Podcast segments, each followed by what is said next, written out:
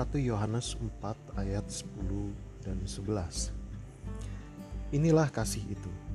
Bukan kita yang telah memilih Allah, tetapi Allah yang telah mengasihi kita dan yang telah mengutus anaknya sebagai pendamaian bagi dosa-dosa kita.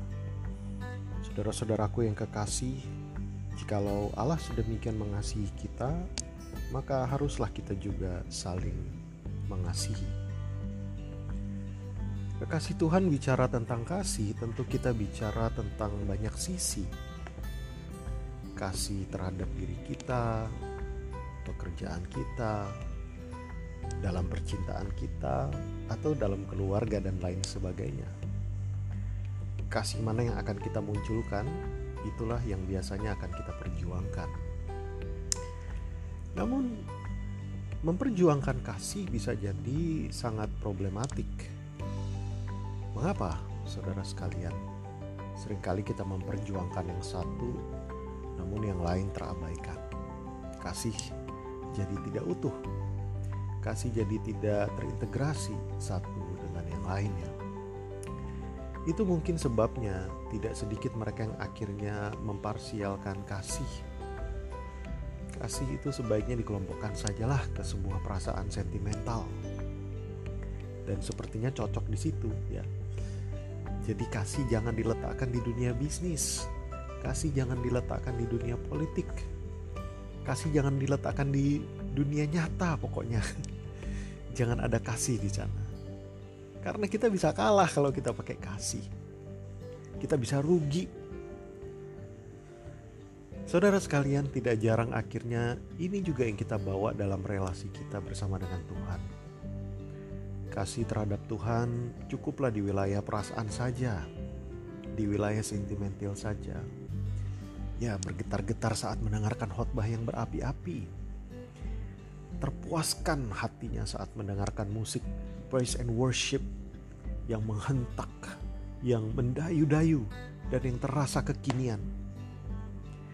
Nanti pulang ibadah, kasih kepada Allah itu masuk ke salah satu kotak di hati kita dan kita simpan lalu kita keluarkan lagi di minggu berikutnya.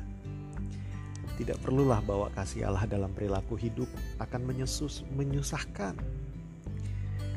Karena justru aneh, kalau kasih itu kita bawa, kasih itu juga akan membuka banyak luka yang harus dibereskan. Ah, nggak enak. Dalam banyak relasi dengan diri sendiri, dengan saudara kita, dengan keluarga kita harus terbuka. Ah, Bukankah kasih itu harusnya happy-happy saja? Dan enggak lah, saya nggak mau repot-repot bawa kasih dalam hidup saya. Ya, mungkin itu yang kita pikirkan atau kita bicarakan. Saudara sekalian, firman Tuhan pagi ini jelas tidak mendukung hal itu. Maaf kalau saya mengecewakan Anda.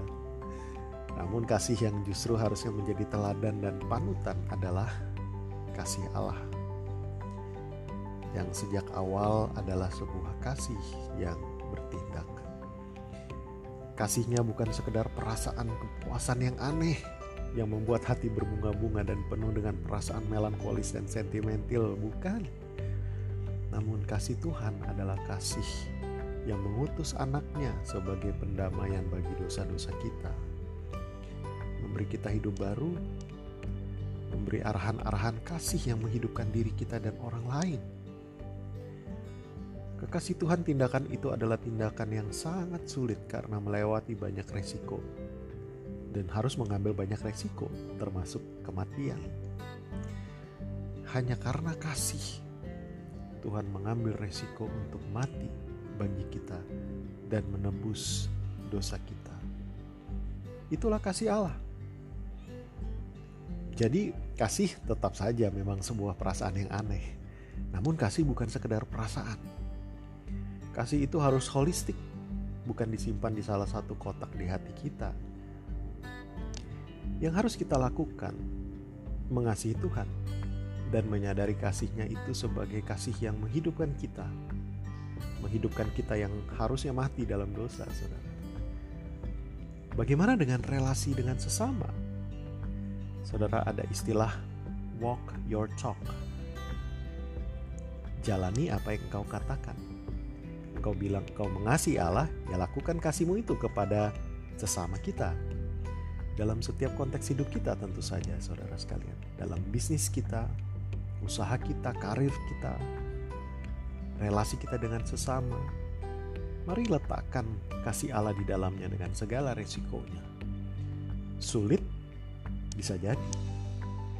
Penuh resiko. Pastinya saudara sekalian. Tetapi Tuhan pasti akan menyertai dan memberikan kita hikmat untuk mengatasinya. Selamat mengasihi